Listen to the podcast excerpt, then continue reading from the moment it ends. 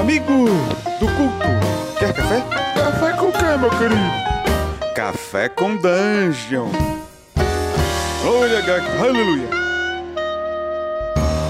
Bom dia, amigos do Regra da Casa. Estamos aqui para mais um Café com Dungeon, na sua manhã com muito RPG. Meu nome é Rafael Balbi e hoje eu estou bebendo aqui um belíssimo Irish Coffee. A gente vai falar de um jogo muito interessante, feito no contexto acadêmico de um pesquisador da USP, né?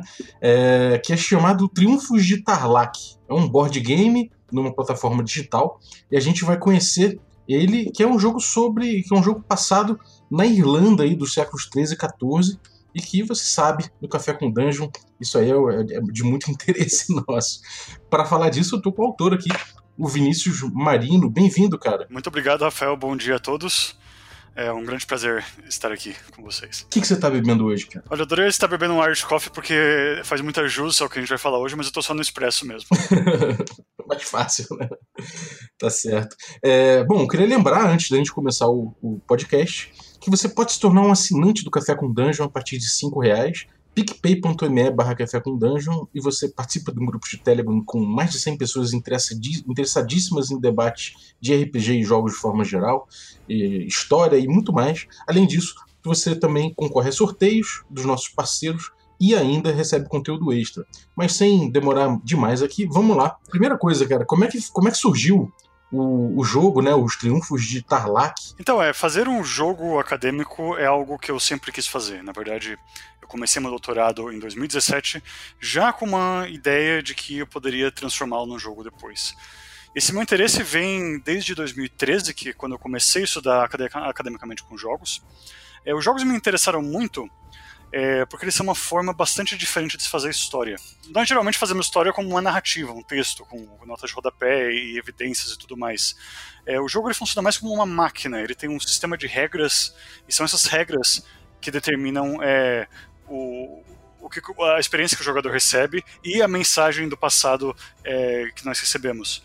Eu pensei, isso é muito interessante para você traduzir sistemas, quando você quer falar especificamente sobre como um sistema do passado fazia. E, de certa forma, é o que outros cientistas de outras áreas fazem. Quando os economistas fazem modelos econômicos para explicar alguma coisa, quando os físicos fazem um sistema para simular um foguete subindo, eles estão usando modelos e simulações. Então, eu resolvi fazer videogames porque eu queria trazer isso para a história. E como é que foi a tua trajetória de pesquisa? Como é que você chegou nessa particularidade, né, da Irlanda do século 13 e 14? E como é que foi a tua vida acadêmica até chegar nos jogos, né? Eu sempre tive um grande interesse pela Irlanda. Isso é um interesse pessoal. Enfim, quando eu era muito pequeno eu fiz uma viagem com meus pais, adorei, sempre gostei do folclore local e tudo mais, e eu entrei na faculdade em 2009, eu fiz iniciação científica, mestrado e agora doutorado, tudo em história medieval, então isso sempre foi minha área. No começo eu não trabalhava especificamente com Irlanda, eu gostava de Idade Média também, mas eventualmente no final da minha iniciação eu decidi que eu precisava fazer uma coisa diferente. Enfim, ninguém se torna um pesquisador, pesquisando todo mundo já faz. Então eu pensei na Irlanda, que era algo que me interessava e algo que as pessoas não falavam muito. E uma coisa levou a outra, e hoje eu me encontro estudando a Irlanda gaélica do final da Idade Média, que é uma época que não é muito falada. Tem muita gente que fala sobre a Irlanda do começo da Idade Média, a época do São Patrício, enfim, dos Santos, a época pré-invasão inglesa. E tem bastante trabalho sobre o final da Idade Média, o início da modernidade, também a conquista da Irlanda na era toda, mas essa parte no meio não é tão estudada assim. Sobretudo não a parte gaélica, a parte que não estava sob domínio inglês. Então eu acabei indo bom, hoje essa é a minha especialidade. Uhum. Pô, muito legal. Eu tive uma campanha online, né, que a gente transmitiu no canal do Azep, que é um canal grande de gameplay de RPG, que era de um jogo chamado Ars Magica. Não sei se você manja de RPG ou já passou por esse título, que é um jogo medieval, né? Ele é o medieval fantástico, mas passa exatamente em 1220. E eu pesquisei bastante da Irlanda porque o jogo aconteceu na Irlanda e eu fiquei encantado pela riqueza do cenário da Irlanda, de mais ou menos dessa época, porque, primeira coisa, você tem muito registro, né? Você tem muito registro, inclusive, que mistura história com lenda, né? É uma coisa quase quase mesclada, né? Quase uma coisa só. E outra coisa também é que você tem uma mistura de povos. Como é que você se interessou por esse cenário específico? E o que você acha que é o material bruto e mais interessante que você pegou para trabalhar dessa Irlanda? O século XIII de fato é muito interessante, porque de certa forma é daí, dele, do XIV, que vem as principais referências que a gente tem na Idade Média na cultura pop. Enfim, o cavaleiro medieval que a gente imagina nessa imagem clássica é do século XIII, Peste Negra foi do XIV, enfim, as principais dinâmicas vêm dessa época. Eu confesso que o meu interesse original não era nessa época específica, eu queria fazer um trabalho mais abrangente, eu me interessava mais pelo que acontecia no final da Idade Média, só que eu fui motivado a me especializar nessa área justamente por causa das fontes. Na Irlanda e nessa região específica da Irlanda que eu trabalho, há muitas fontes sobre o século XIII e XIV. E algumas razões para isso. Para começar, porque é uma das regiões mais pobres, historicamente, da Irlanda. Então ela teve menos desenvolvimento urbanístico, e portanto você tem muitos sítios arqueológicos da era medieval e mesmo da era antiga, que estão preservados. Historicamente, ao longo da Idade Moderna, esses lugares eram vistos como mau agouro. As pessoas achavam que esses sítios eles eram mal assombrados. Daí que vem a palavra Banshi, a mulher dos Xi. Xi é um nome para esse tipo de sítio. Então o resultado foi que, ironicamente, esses lugares foram muito preservados até o dia de hoje. Então a gente tem muito registro arqueológico. Nós temos muitas fontes escritas da era medieval, incluindo o Triunfos de Tarlac, que é uma fonte narrativa sobre a época, que inclusive tomei de título para o jogo. E também aconteceu, por causa de um acontecimento trágico que aconteceu no século XVII, houve uma enorme guerra na Irlanda em meados do século XVII, chamada de as Guerras Confederadas, que foi contemporânea à Guerra Civil Inglesa. Ela acarretou em uma invasão da Irlanda pelo Oliver Cromwell, que foi incrivelmente devastadora. Tirando a grande fome do século XIX, foi o evento mais devastador da história irlandesa. E fim da guerra, para punir os irlandeses rebelados, o governo inglês ordenou que os católicos tivessem suas propriedades confiscadas e eles fossem remanejados para as áreas mais pobres da Irlanda. Para fazer isso, ele resolveu fazer um grande recenseamento, catalogando toda a terra da Irlanda, quem era dono de quem, quais terras eram produtivas, quais não eram produtivas. O resultado social disso foi terrível, mas a parte boa para nós historiadores é que nós temos um registro perfeito de como era a distribuição de terra e até mesmo a ecologia da Irlanda nessa época. Isso é um pouco depois, mas é ótimo para a gente fazer hipóteses, por exemplo, de como que áreas eram florestadas na Idade Média, quais não eram, quais áreas eram usadas para agricultura, quais áreas você tinha pântanos, por exemplo, que é uma coisa que, como organidades, foram drenados. É por conta de todas essas fontes que eu acabei trabalhando com esse período dessa área. Você acaba sendo levado, né, pela pesquisa, às vezes, e quando você vê, você parou num lugar específico, né? Eu fiz direito, eu sou formado em direito, não entrei para academia depois, mas a minha monografia foi sobre renascimento do pensamento jurídico em Bolonha no século XIII. E eu nunca imaginava que eu ia cair lá, eu queria fazer uma coisa quase enciclopédica sobre direito na Idade Média. E é engraçado, né, porque você acaba, quando você vai falando com o orientador e tudo mais, ele vai te puxando, vai te botando num local que tem mais fontes, que tem mais condição, né. Você sabe que isso eu acho que é um lugar em que a história acadêmica tem a contribuir com os jogos, tanto os board games quanto os videogames, porque os jogos históricos eles costumam ser muito abrangentes, eles falam sobre tudo. Se você pegar um jogo de estratégia, um Crusader Kings da vida, é tudo na administração de um reino. E como resultado eles têm que fazer simplificações, nem tudo acaba ficando muito bem. Agora, no trabalho acadêmico você geralmente quer estudar uma coisa muito específica num lugar muito específico. Então você você acaba conseguindo, você lida com um nível de detalhes que é possível você traduzir num jogo. Agora você para fazer o teu jogo, você acabou pegando ali pegando um dos clãs, né, que tinha ali. A presença ali das populações ali na Irlanda nessa época era muito diversa, né? Você tinha vikings, você tinha inglês, você tinha um povo local, você tinha uma mistura muito grande, você tinha a igreja com papel quase partido, né? Você tinha alguns tipos ali de presença eclesiástica, né? Como é que esse cenário juntou para fazer um jogo, né? Quais foram os conflitos que você abordou ali? Isso é bom que a gente está aqui num café, porque isso realmente dá pano para manga. A disposição política da Irlanda nessa época é algo muito complicado. Sim, você tem um povo, enfim, chamar aqui entre muitas aspas de irlandeses nativos. Esses irlandeses eles eram divididos em vários reinos chamados de Tuatha. Quando eu digo vários mesmo, assim, estima-se que em cada momento da história irlandesa, nessa época, você podia ter mais de 100 Tuatha de tamanhos diferentes. Os Tuathas, eles eram vassalos de outros Tuathas maiores, mas enfim, de qualquer forma, você está falando de mais de 100 reinos diferentes. Você teve, na Alta Idade Média, uma imigração escandinava, sim. Nessa época, eles já tinham sido, de certa forma, aculturados. Ainda existiam populações de ascendência escandinava, mas eles não eram mais os mesmos, lá do século VII, VIII, IX. E, óbvio, você teve os ingleses, que eles chegaram na Irlanda em peso no final do século XII, e no final do século XIII e XIV, eles já tinham controle sobre mais ou menos 2/3 da ilha inteira. Foi rápido, né? Foi relativamente rápido, sim. E foi rápido porque eles fizeram algo que foi até bastante esperto.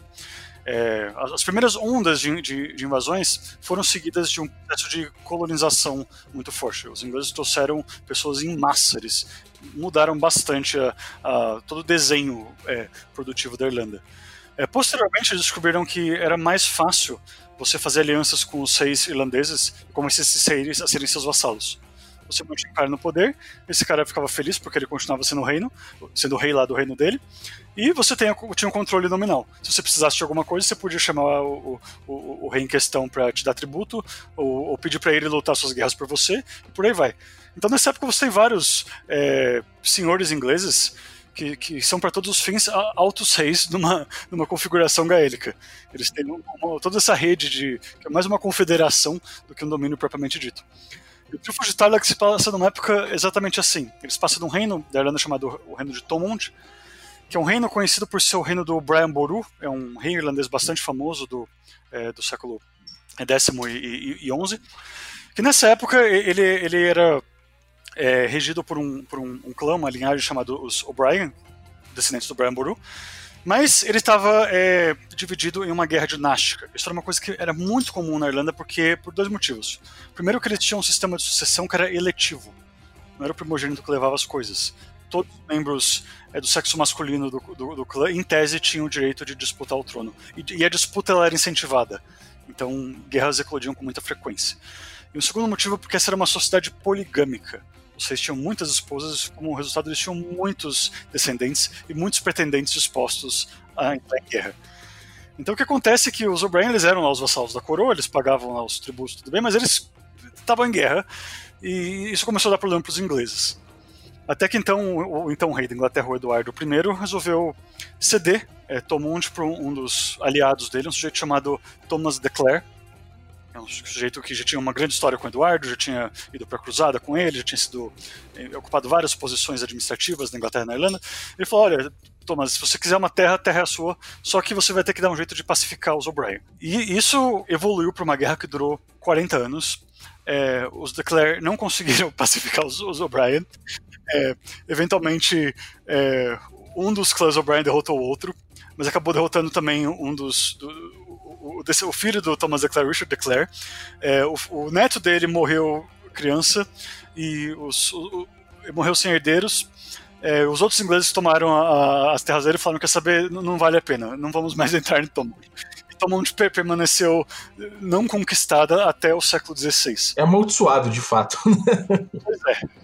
Enfim, o objetivo da minha pesquisa é saber por que isso aconteceu, por que os ingleses, por que isso deu errado. E sobretudo porque tem algumas coisas interessantes que aconteceram nessa época, além da era política. Não que os irlandeses não tivessem o potencial de causar muitos problemas por só para os ingleses, mas essa transição do século XIII para o XIV, ela é um período que é chamado por alguns estudiosos de a Pequena Era do Gelo.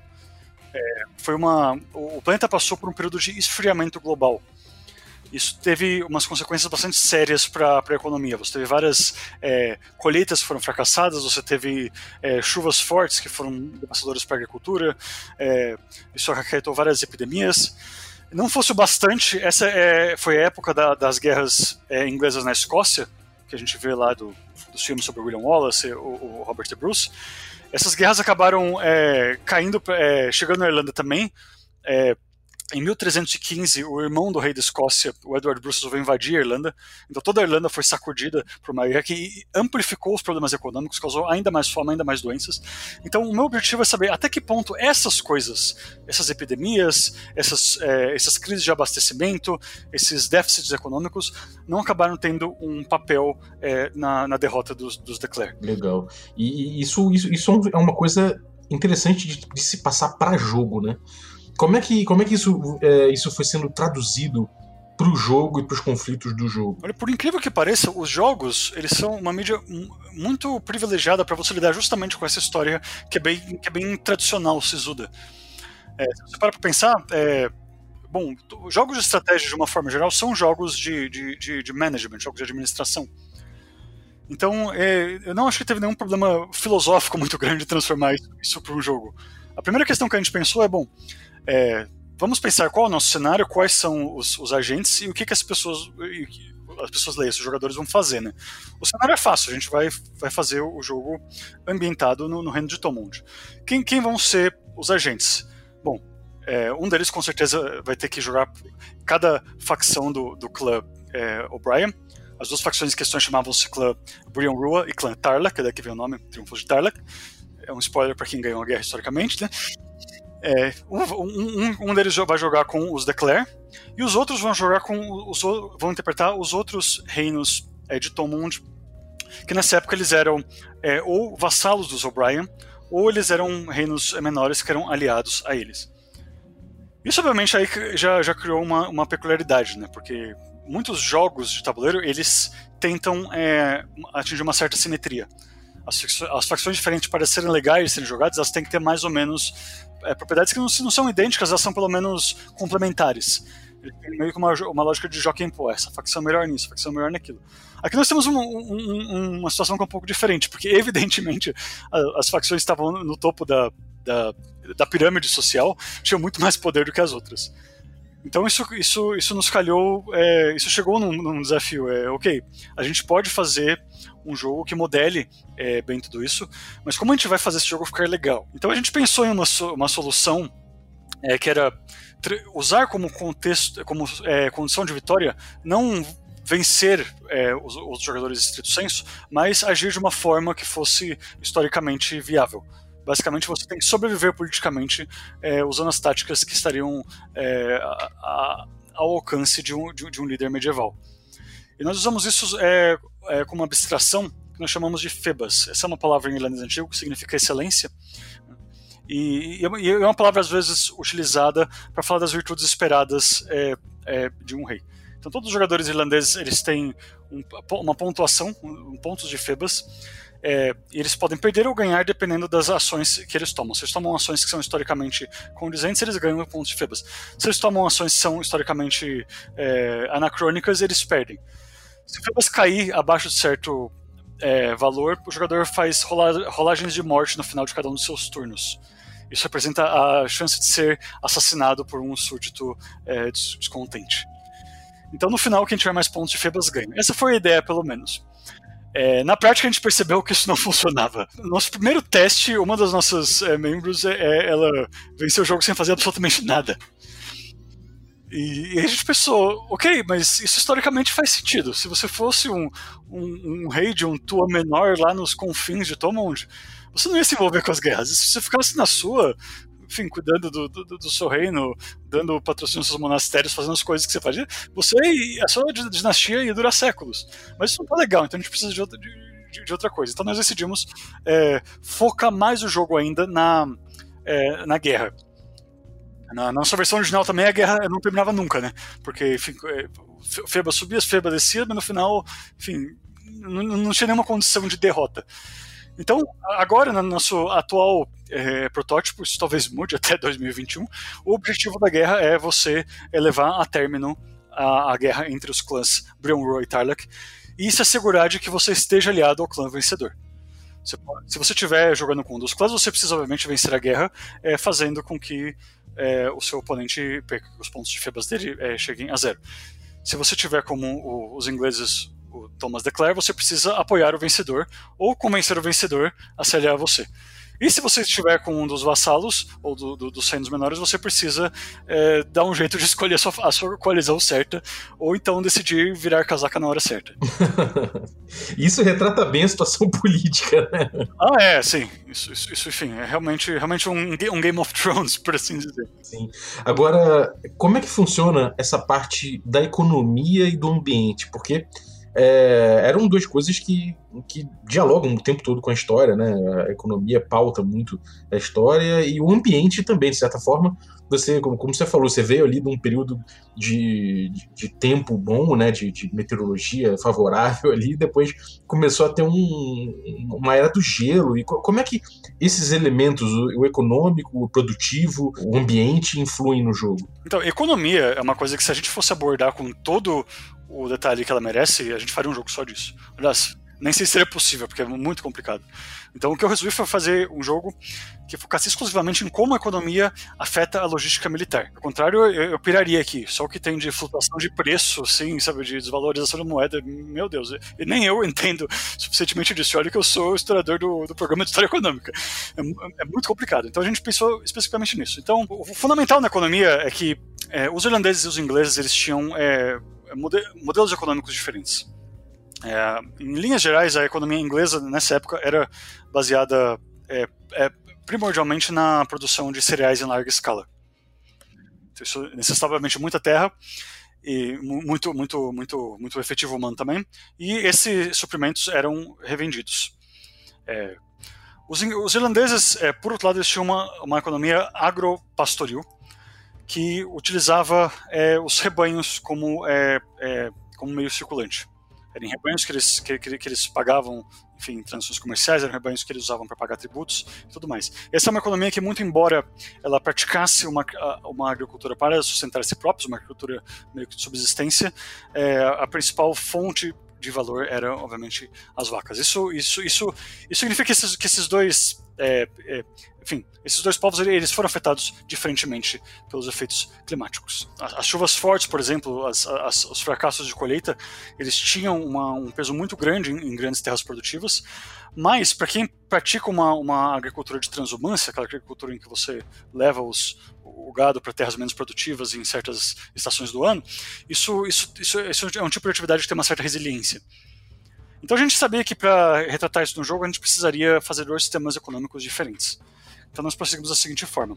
Para os irlandeses, o sistema, os jogadores, eles têm um atributo, um bem, uma moeda, que são os rebanhos. Só que os rebanhos têm uma peculiaridade que o dinheiro não tem. A vaca, ela não permite que você acumule excedente. Por dois motivos. Primeiro, porque vacas obviamente morrem. Mas mais do que isso, é porque há um limite de vacas que você pode colocar num determinado pasto. Você precisa de pastos para transhumância, então você não pode ficar dobrando, triplicando o seu rebanho, a não ser que você dobre e triplique as suas terras. Historicamente, isso não acontecia todo dia. Então, nós temos um sistema econômico que tem um... Enfim, as pessoas não podem... há um limite pelo que esse povo consegue acumular.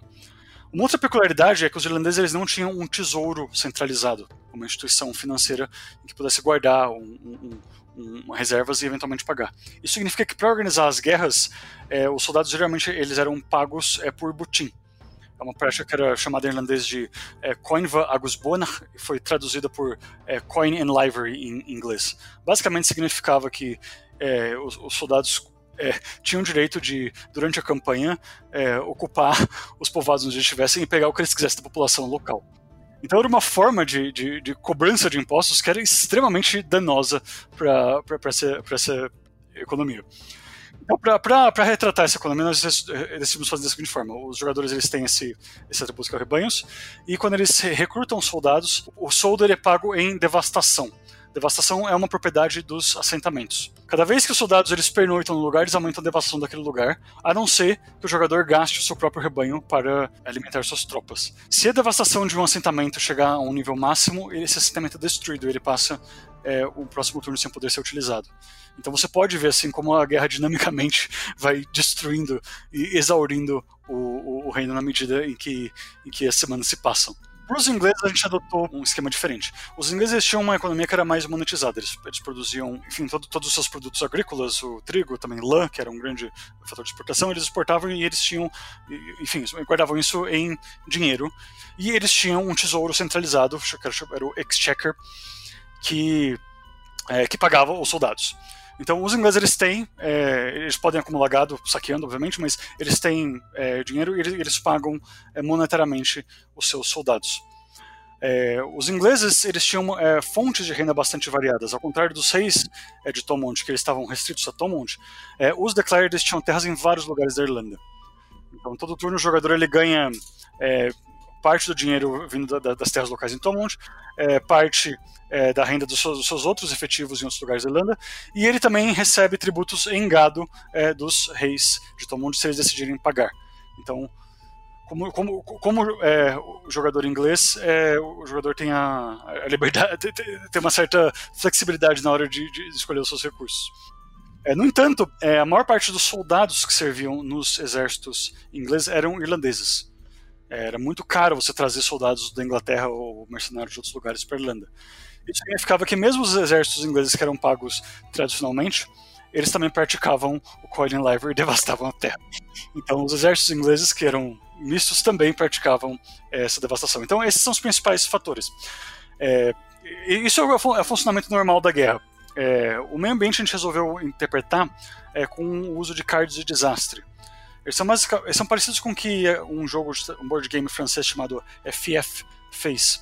Todo turno, o primeiro jogador do turno, ele compra um card de desastre. Esse card, ele vai dar um efeito que vai se estender até a próxima fase de manutenção. Esses efeitos podem ser, por exemplo, chuvas fortes que vão aumentar a devastação em todos os lugares, crises famélicas que vão impedir a devastação de ser recuperada, refletindo aí uma população que está debilitada e não consegue trabalhar, pestes bovinas que causam todos os jogadores a perderem rebanhos, guerras em outros lugares do mundo inglês que fazem o preço das provisões subirem, portanto torna mais caro para os ingleses fazerem a guerra. Então todo turno esses efeitos vão sendo contabilizados, vão se somando, e a gente consegue ver a partir daí qual efeito que eles causavam nessa economia, nessa política. Pô, muito interessante, cara. Então você adotou aí uma assimetria, né, dependendo do lado que o jogador assume, né? Nós estamos testando os limites, assim, enfim, os parâmetros, né? Quão mais caro uma coisa vai ser, quanto que com mais de devastação uma ação faz do que outra, mas isso é um ponto que ele só vem com playtesting. Uhum. E como é que ficou a questão de equilíbrio? É uma coisa que tem despertado muito trabalho para cima disso, ou acabou assentando naturalmente? Esse é um problema que nós ainda estamos tentando resolver. Atualmente, por exemplo, os ingleses, eles têm uma enorme dificuldade de conseguir entrar em Thomond. Nos nossos testes, num deles o jogador inglês não conseguiu vencer a guerra nenhuma vez. Então tem alguma coisa. Mas isso é um negócio bom, na verdade, de uma perspectiva científica mesmo, porque a razão de eu ter feito o jogo não é só porque eu gosto de jogos, não é só porque eu quero ensinar sobre história medieval. É porque eu quero que esse jogo, de certa forma, seja capaz de ajudar na minha tese. A partir do momento que eu transformo uma explicação histórica, a minha explicação, num jogo e deixo as pessoas jogarem, eu consigo ver se tem alguma coisa errada com a minha explicação. Então, se eu transformo isso num jogo e esse jogo está dando resultados que não são os resultados históricos, eu sei que falta alguma coisa. Ou que algum dos critérios que eu usei está errado. Ou que eu estou contabilizando as coisas de forma errada. Uhum. Então, eu tenho gostado muito desse exercício. A gente erra, mas... enfim, como diz um estudioso das humanidades digitais chamado Willard McCarty, os modelos, eles funcionam quando eles dão errado. Sempre que eu jogo e falo, epa, não foi assim historicamente, eu sei que estou no caminho certo. É interessante. E como é que é essa empreitada de você fazer um jogo que tem uma pretensão histórica, né, de retratar um momento histórico, ainda que não necessariamente os mesmos resultados, né? E como é essa preocupação, de certa forma, didática, né? Porque quem vai pegar o jogo está num polo de entender alguma situação, né? De entender o cenário. Como é que é essa preocupação dentro da elaboração de um jogo? Essas são duas coisas muito importantes e também muito específicas. É muito delicado fazer qualquer tipo de trabalho que tenha uma pretensão científica. por ser um trabalho que é uma parte de uma tese de doutorado que está vinculado à Universidade de São Paulo, nós precisamos ser muito transparentes. Eu acho que o problema não é nem fazer as coisas do jeito certo, que obviamente a gente tem que ser, mas ser transparente em todas as nossas escolhas. Por conta disso, bom, a minha tese, obviamente, como todas as teses da USP, vai ser publicamente disponível, mas eu também estou fazendo uma série de diários de desenvolvimento que eu estou publicando na minha página pessoal, o Finis Geeks, explicando passo a passo de todas as minhas decisões. E eu pretendo também publicar, ao longo do desenvolvimento, artigos acadêmicos feitos por mim e por outros membros, em que a gente fale especificamente onde nós estamos buscando as referências, quais são os parâmetros das nossas escolhas, se nós fizemos uma coisa que nós sabemos que destoa do registro histórico, por que nós fizemos, por que nós achamos que isso é um problema, tudo. Eu acho que se as coisas estiverem transparentes, isso já é uma grande virtude. O problema é você ter um trabalho que se diz histórico, mas ele é totalmente opaco. Aí você não sabe exatamente o que ele inventou, o que ele tirou da história, o que ele tirou do mito, o que ele tirou da cultura pop, o que... Enfim, aí é mais complicado. Que é o que fazem os jogos comerciais, né? Eles não são abertos, não sabem muito como é que é o desenvolvimento. Em relação à didática, é mais complicado, porque para um jogo funcionar num contexto educativo, não basta só ele ser um jogo histórico bom. Por exemplo, se você quiser usar isso em sala de aula, ele precisa ser um jogo que possa ser aprendido e jogado no curso de uma aula. Quanto tempo dura uma aula? Bom, não sei. Da faculdade pode durar de 2 a 4, mas numa escola pode durar 1 hora, às vezes nem isso. Então não é todo jogo que ele funciona para o ambiente didático. Se o jogo for... Em adição a isso, se o jogo for muito complicado, se ele demorar muito tempo para ser aprendido, ele também não funciona. E uma decisão que eu tive com os outros membros da minha equipe nós queremos fazer um jogo que eventualmente vai ter funções didáticas. Mas nós não queremos comprometer a verdade histórica do jogo. Então nós vamos fazer do jeito que está, um jogo que respeite todas as nuances da tese. Se esse jogo ficar muito complicado ou muito inadequado, depois a gente lança uma outra versão otimizada para sala de aula. Em adição a isso, a gente vai também lançar um guia didático, que é basicamente um manual de como utilizar esse jogo, como falar de todos os elementos da história da Irlanda para um público, o que você precisa entender antes de jogar esse jogo, etc, etc.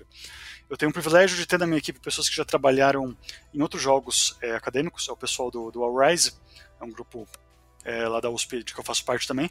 Eles já fizeram 2 jogos muito interessantes. O último, Banquete Herculano, que é um jogo de mobile sobre a erupção vulcânica lá do Vesúvio, na Roma Antiga, e o Sambaqui, uma história antes do Brasil, que é um jogo sobre o Brasil pré-colonial. Então já tem bastante experiência em transformar os jogos em ferramentas didáticas. Isso é muito interessante. Você optou por fazer um board game, né, um jogo de tabuleiro. Você tem ali o território dividido em hexágonos e tudo mais, e ao mesmo tempo ele é digital, né? Como é que foi essa decisão da interface do jogo e como é que é o desenvolvimento junto a esse outro grupo, né? Como é que é trabalhar com essa multidisciplinaridade, né? Essa outra galera, esse outro meio de desenvolvimento, assim. Foi uma grande surpresa em vários sentidos. A minha ideia original não era fazer um board game, eu queria fazer um jogo de estratégia digital mesmo. Mas o problema desses jogos é que eles são muito custosos de programar. E eu achei que seria interessante a gente pelo menos começar a fazer num formato analógico antes de ir para um jogo totalmente digital, para a gente conseguir resolver questões de game design antes de questões de programação. A grande vantagem do board game é que não só ele é fácil e barato de se fazer, mas é um jogo que pode ser alterado a todo momento. Se eu estiver jogando no jogo e sentir que uma coisa não funciona, eu posso inventar uma regra da casa, em homenagem ao seu próprio canal.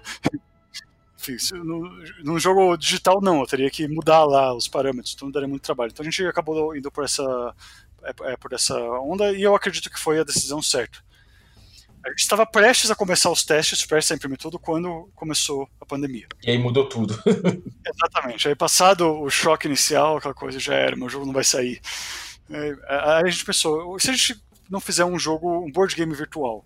Eu tinha nessa época jogado aquele jogo muito legal, Sight, que é um jogo meio steampunk, passado lá na Polônia. Falei, enfim, isso é interessante. Eu comecei a ir atrás de coisas assim, enfim, alguns membros do nosso grupo e dos nossos laboratórios falaram, Vinícius, tem você conhece essas plataformas que fazem isso? Eu fui atrás e eu cheguei no Tabletop Simulator, Então nós resolvemos usar o Tabletop Simulator para testar. Dito isso, nós estamos usando esse software exclusivamente para fazer o playtest. A nossa ideia ainda é lançar o jogo de maneira física.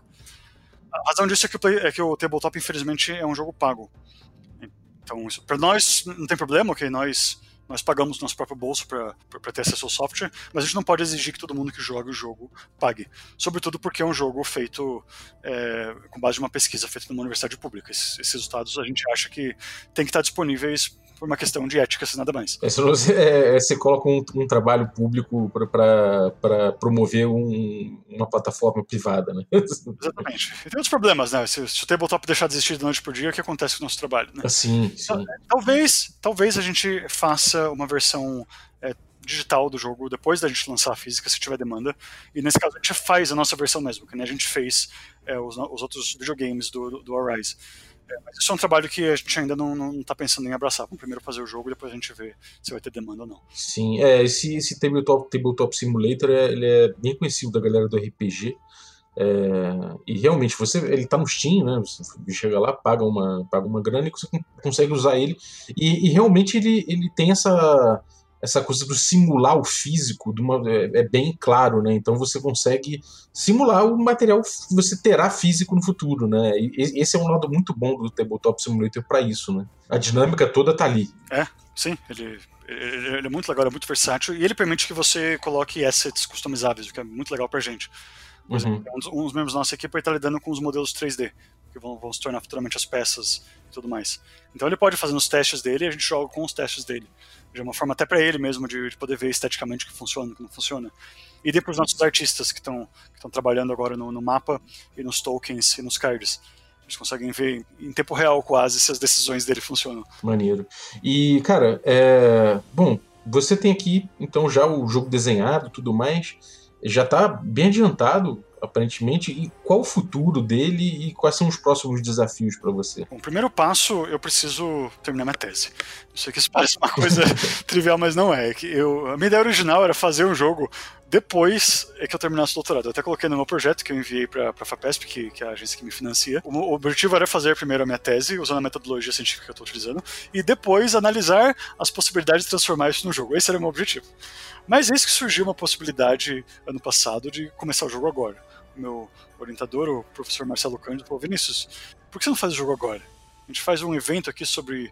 a gente vai fazer um evento sobre Idade Média e História Pública, a gente vai chamar um sujeito lá do Nerdologia, por que você não participa do evento e você não fala do jogo? Eu falei, quer saber... eu não sei quando vai surgir essa oportunidade de novo. Sim, eu quero. Então foi muito legal, me deu uma grande visibilidade. A resposta tem sido muito boa, enfim, sobretudo agora que o projeto caiu na mídia. Mas eu ainda tenho que terminar o projeto, a parte científica por trás. Então esse é o primeiro objetivo. Então muita coisa talvez mude nos detalhes, talvez eu mude as mecânicas, porque eu tô literalmente descobrindo coisas novas sobre esse período que eu não sabia. Uma vez que a gente tenha um jogo que seja, historicamente válido, dois, que seja legal de jogar, a gente pretende abrir. A gente vai fazer um playtest com um grupo maior. Eu pretendo, de um lado, dar esse jogo para outros historiadores especialistas na história da Irlanda jogarem, para eles verem se eles acham que a simulação histórica está adequada. E eu também pretendo chamar entusiastas de board games para jogarem e ver se o jogo está legal do ponto de vista gameístico. Porque as duas coisas precisam estar lado a lado. Assim. O que mais tem no mundo é jogo educativo, jogo acadêmico, que é um jogo chato. Um jogo, para ter sentido como jogo, ele precisa ser um jogo legal. A pessoa precisa jogar aquilo porque o jogo é legal. A história é quase a cereja no bolo. Sim. Cara, realmente é uma empreitada e tanto, né? É uma empreitada que tem... dois compromissos muito fortes, né? Um com o jogo em si e outro com a academia. Então, realmente, é admirável, cara. Parabéns pelo trabalho. Muito obrigado. Mas é muito legal. É o que realmente aconselho pessoas. Desenvolvam games. É uma tarefa muito legal. Eu conversei um tempo atrás com um sujeito chamado Jeremiah McCall, que é um dos grandes especialistas em uso da história na educação. ele me contou pra gente, a gente estava numa entrevista coletiva, sempre que eu falo para meus alunos, se vocês quiserem aprender sobre história de um período, façam um jogo a respeito, porque o nível de coisas que você precisa ter em mente para conseguir montar o jogo é brutal. E você tem que entender bem dos conflitos, né? E conflito é uma coisa que dialoga tanto com o jogo quanto com a história de um jeito muito forte, né? Sempre tem coisas que você não imaginava que você ia precisar, mas você acaba precisando. Eu sou um historiador de economia nesse momento da minha carreira, pelo menos. Eu trabalho com uma história que é muito abstrata. Falo sobre, enfim, sobre preço da vaca, coisas muito desse naipe. Aí esse que chega, um dos meus artistas fala, Vinícius, que roupa que eles usavam na época? Boa pergunta, não sei, eu preciso pesquisar. Que armas que eles usavam? Eu não sei, você tem alguma imagem? Eu falei, putz, existe alguma imagem dessa época? Então eu comecei a ir atrás disso. Então eu dei para os arqueólogos do grupo, Vinícius, okay, como é que eram esses assentamentos? Como é que eram esses castelos? Os irlandeses não viviam em castelo, não. Eles viviam onde? Bom, não sei, tem que pesquisar. Então tá sendo muito legal. Tô descobrindo facetas dessa cultura que eu não iria atrás se eu tivesse me concentrando somente no meu projeto de pesquisa. É uma descoberta também, né? Exato. Isso acaba sendo importante, né? Porque tem um castelo, ok, mas como eles construíram esse castelo? De onde veio a pedra? Então tudo acaba se encadeando. Maneiríssimo. Eu recomendo para todo mundo que tá ouvindo aí o Café com Dungeon, acompanhar o trabalho do Vinícius, acompanhar também, cara, e pesquisar sobre o cenário para RPG é riquíssimo, né? Depois que eu mestrei lá o Ars Magica no canal do Azecos e tive que pesquisar bastante sobre a Irlanda, eu me apaixonei, é muita fonte, é muito misticismo também envolvido ali na história, tem todos esses épicos, essas coisas assim de contar a história dos caras como se fosse um conto de fadas, às vezes. Então, é muito apaixonante, é muito interessante e tem um aspecto lúdico também muito interessante que dá para abordar um board game, RPG, eu acho que, de forma geral, é muito interessante. E tem muita fonte, né, como você falou. É interessante também ouvir você falando o nome da fonte no original, porque eu nunca imaginei que eu ia ouvir a pronúncia correta desses. É muito difícil, né, cara? Esse é um problema com a história da Irlanda. Eu tomei uma decisão, talvez os irlandeses não gostem, eu tô traduzindo foneticamente todos os nomes para o português. Eu acho que, bom, por um lado é uma grande bastardização da língua, mas por outro lado, pelo menos o público brasileiro consegue entender. Só esse, o Triunfos de Tarlac, no original é o Caitren... Cahram Tarlac. Nossa, é muito difícil, cara. É complicado, enfim. Esse é um dos motivos que eu acho que contribuem para a história da Irlanda ser uma história pouco abordada.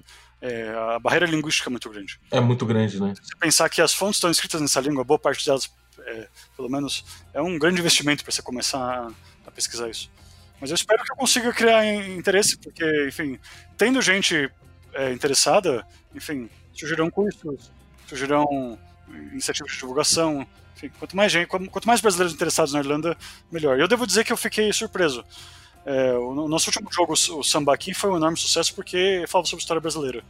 Eu imaginei que esse jogo não ia ter a menor repercussão, porque quem dá a mínima pra Thomond? Mas foi... eu acabei sendo surpreendido. E até por fatores que eu não esperava, por exemplo. Recentemente foi lançado o Crusader Kings 3, da Paradox, e a missão de tutorial é o Reino de Thomond. Eu tive um período de entrevista semana passada, ou retrasada, com um rapaz que me disse que chegou na minha pesquisa porque ele jogou Crusader Kings, ele foi pesquisar sobre Thomond e chegou no Triunfo de Tarlac. Então, isso me deixa muito feliz. E, obviamente, quanto mais pessoas estiverem trabalhando com isso, mais esse tipo de coisa vai acontecer. Pô, muito interessante, cara. Obrigado pela tua participação, valeu, parabéns aí pelo projeto, boa sorte.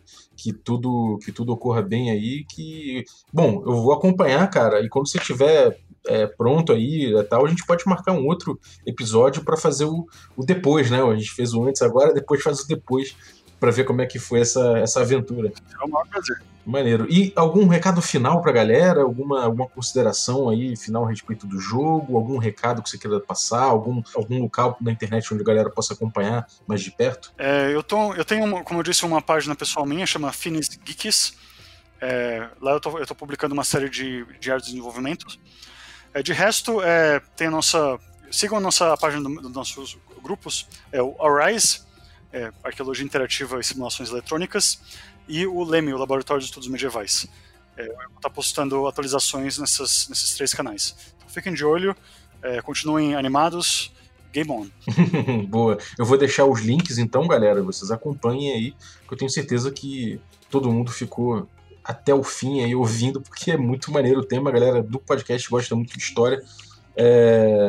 Haja vista aí o sucesso que a nossa coluna de história no início do podcast deu certo.